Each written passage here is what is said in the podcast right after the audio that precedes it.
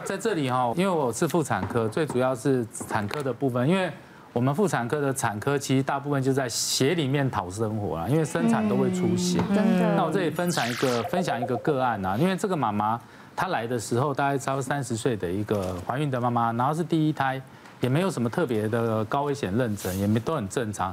那唯一一个情况就个子很高，大概170公分。嗯，那我通常个子高，我们就看到，哎，这个一定很好生，因为骨盆腔一定比较大，它就生产都没有什么。哇，那我很难生哦。那也要先会生再说吧。好像真的有差。在生的过程其实都很顺利，那宝宝也出来了都没有问题。然后后来就要生胎盘，我们就在拉那个胎盘，通常要慢慢拉，大概不到1分钟，它就慢慢就滚出来了。哦，可是在拉，哎，怎么就扯不下来？那我们就继续按摩子宫，那等一下好了，就看到一直出血，可是就是拉不下来。原因就是奇怪了，惨了，胎盘卡住了，可能卡在那里面。那在我就会边问，就说啊，你过去有没有什么特别的病史啊？ 有没有骨盆腔发炎过，或有没有甚至做过流产手术啊、小产的经验？他说，哎，过去有哎，哇，心里就开始冒汗，因为他的胎盘可能跟你的子宫有点植入性的，因为会粘黏嘛，胎盘就咬住了，哦，所以那时候你在拉的过程就发现他肚皮就被你这样扯下来，那个，哎呦，就没办法，那后来拉。 下断掉啊，还会断掉？对，就胎盘断掉。那时候还是想说，因为我们人会子宫会自己收缩，胎盘是自己会有机会排出来。对。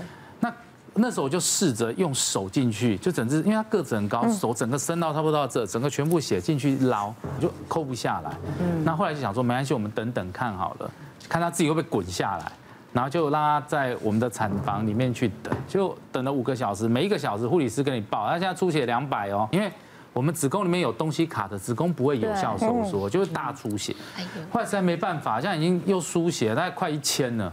后来说不行，我就跟他妈妈讲说，我们进手术室，那麻醉他就放松，一放松我们就可以试着手进去，再加胎盘前用超音波看着。 慢慢才好不容易把它扯下来，对，然后扯下来胎盘也是这样一块一块这样拿，因为它真的有植入性，只是说用超音波看就尽量把它清干净，然后血就慢慢的就改善了。所以你知道我是因为我去年念了宗教研究所，我要研究道教跟台湾的民间宗教，对，那我们要研究各种经文，你知道。 女生在生产的时候都要念血壶经吗？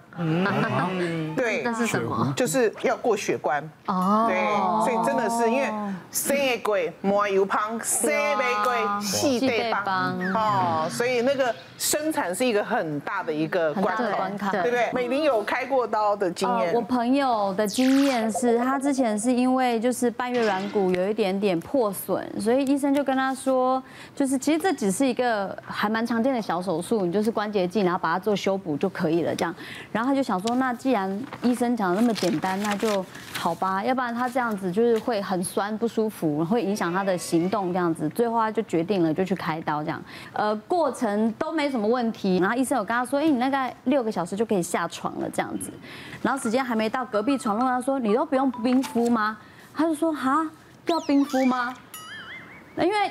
就是照顾他的护理人员都完全没有跟他讲说术后怎么处理这样子，所以他就一直乖乖的等到时间，然后他就自己就是瘸着1只腿，就自己很困难的下来，然后去拿了冰块，然后又被护理人员看到，当班长就说你开多久了？他说对，4个小时，你6个小时才能下床，你现在下来拿冰块。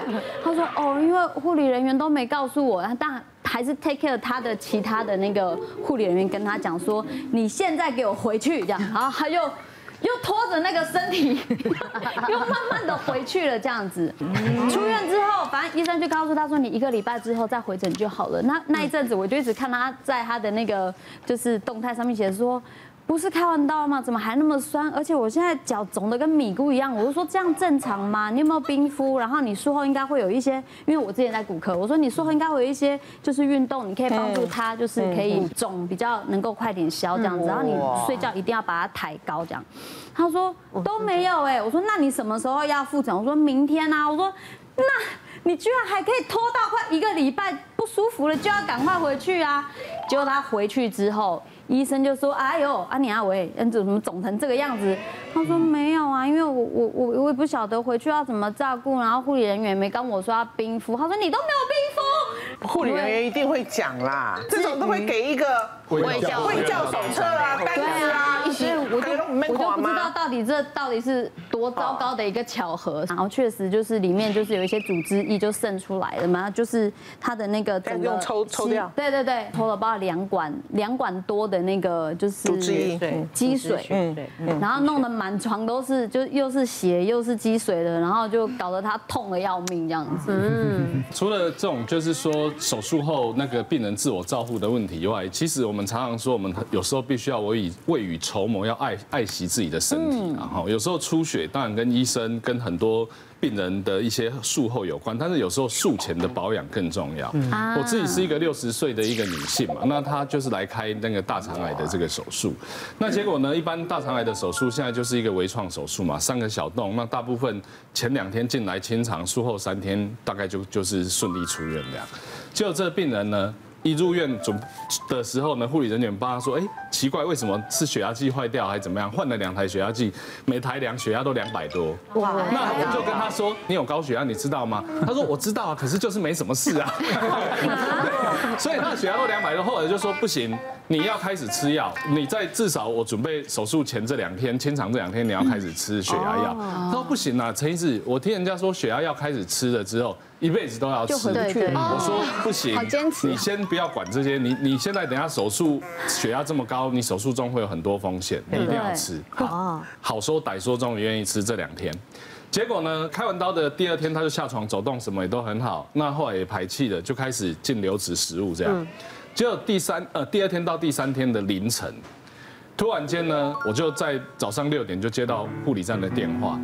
跟我说呢，病人呢突然瘫在床上，然后呢那个引流管出来大量的血水，那时候我就请他们赶快就是说，去帮他就是说量血压这些问题。那血压原本他不是都很高吗？那吃血压药有降到正常130左右，但是现在量的血压收缩压只有80几而已，然后心跳也变快，然后验血色素，原本手术前的血色素是11，后来掉到7，那代表是在出血了嘛，对不对？但是他现在这么大量的出血，我的感觉上。是很多，因为我们毕竟开一个刀，会有一个那个创伤的面。对，那一个创伤的面有很多20到30条小血管，是整面在流血。那你要止什么？不能止，就是塞纱布又再关起来这样子。那这个病人我就在推测，可能是这样子的一个原因，并不是真正哪一个血管没有止好，因为不然的话他不可能就是说像睡物有恢复期这么快这样子。我就跟他们说，那没关系，我们就送加护病房观察。那结果在加护病房观察，真的观察到隔天引流管又都没出来血那个就是。它量就越来越少。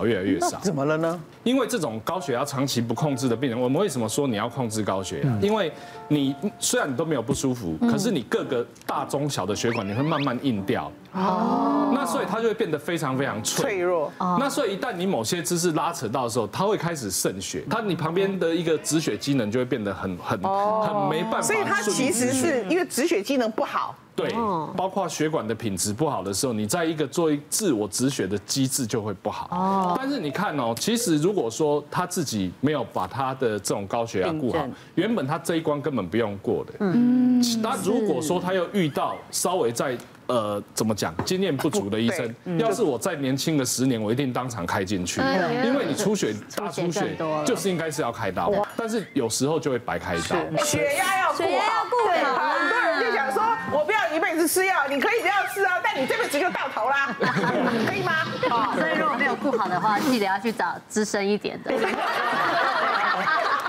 黄医师呢？因为我们开刀最害怕就是感染的问题。对，那这是一个大概差不多45岁的一个病人，他那时候来门诊的时候，他肚子就像怀孕的肚子，大概我们超音波会看，大概20几公分的一个大肌瘤。那我说啊，你也没有生育的需求啦，那我们就考虑。要不然就把子宫拿掉好了。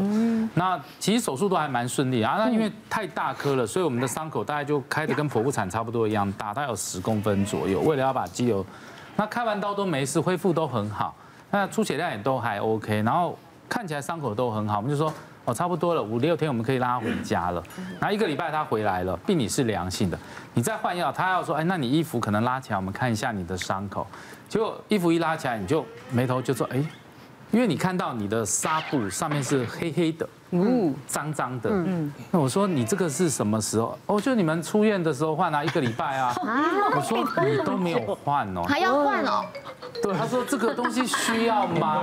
我说那你都没有稍微消毒看一下。 我们没，他说有啊，你没有讲，我看是还好啊，你们换得很好，我就不换了。想说我回来会换，那时候就知道惨了，然后就把纱布拉开来，然后就我们会下面贴美容胶嘛，那时候看起来伤口在压就有一点痛，哦，对，然后我说你有没有发烧？他就说没有哎，可是伤口有点闷闷的，下面有点痛痛的，嗯，我说好不好，那我赶快抗生素先开，但是就这时候卫教你就说你回家拜托你每一天换一次，对。 对，然后如果你有发烧或者有剧烈疼痛，请你立刻回来。对，那时候评估是感觉应该是伤口的感染了一点点，后来不到3天4天回来了，发烧了，大概烧到39度左右。然后这回回来的时候，伤口一打开来，你轻轻压那个伤口，你就看到那个伤口就会有渗那种浓的东西哦。那时候就知道了，就是大概一定是感染了。我说你这个不行了，住院了。 后来我就用超音波用肚子看一下，就看到皮下那边就有积水的感觉。那时候我他一住院的时候，我们抽血，白血球2万多啦，那个感染指数都是很高的，那时候觉得抗生素压不下来了。他那个后来就开刀开进去，开进去你就看到他在那个肌肉层筋膜就是有脓，然后肌肉层都烂掉了，就整个这样往上面感染上去了。他就用水一直冲，还好他没有跑到肚子里面去，就在那个筋膜层。可是又非常恐怖啊，就急性筋膜发炎，他就往这筋膜上去。那这个案就是所谓的并发症了嘛。那像这种哦，在我们伤口上面，其实有一个很重要的就是。 伤口的感染率哦，不要以为它只是感染而已。这种急性筋膜炎，它那个造成败血症致死率看到60%。哇！对，所以有些小的问题，不要把它当为好像没事。有时候发生真的非常危险。后来在加护病房住了1天，后来在出院又在病房又待了1个礼拜才回家，比他开机油还住得久。真的。所以有些感染的问题还是要非常非常的小心。我觉得这个就是哦。 台湾很多人身在福中不知福，你知道，术后该自己要做的事情，真的自己要照顾好自己，不能通通交给医生，对不对？而且你刚刚那个还那么客气，别忘了订阅我们 YouTube 频道，并按下小铃铛，收看我们最新的影片。想要看更多精彩内容，快点选旁边的影片哦。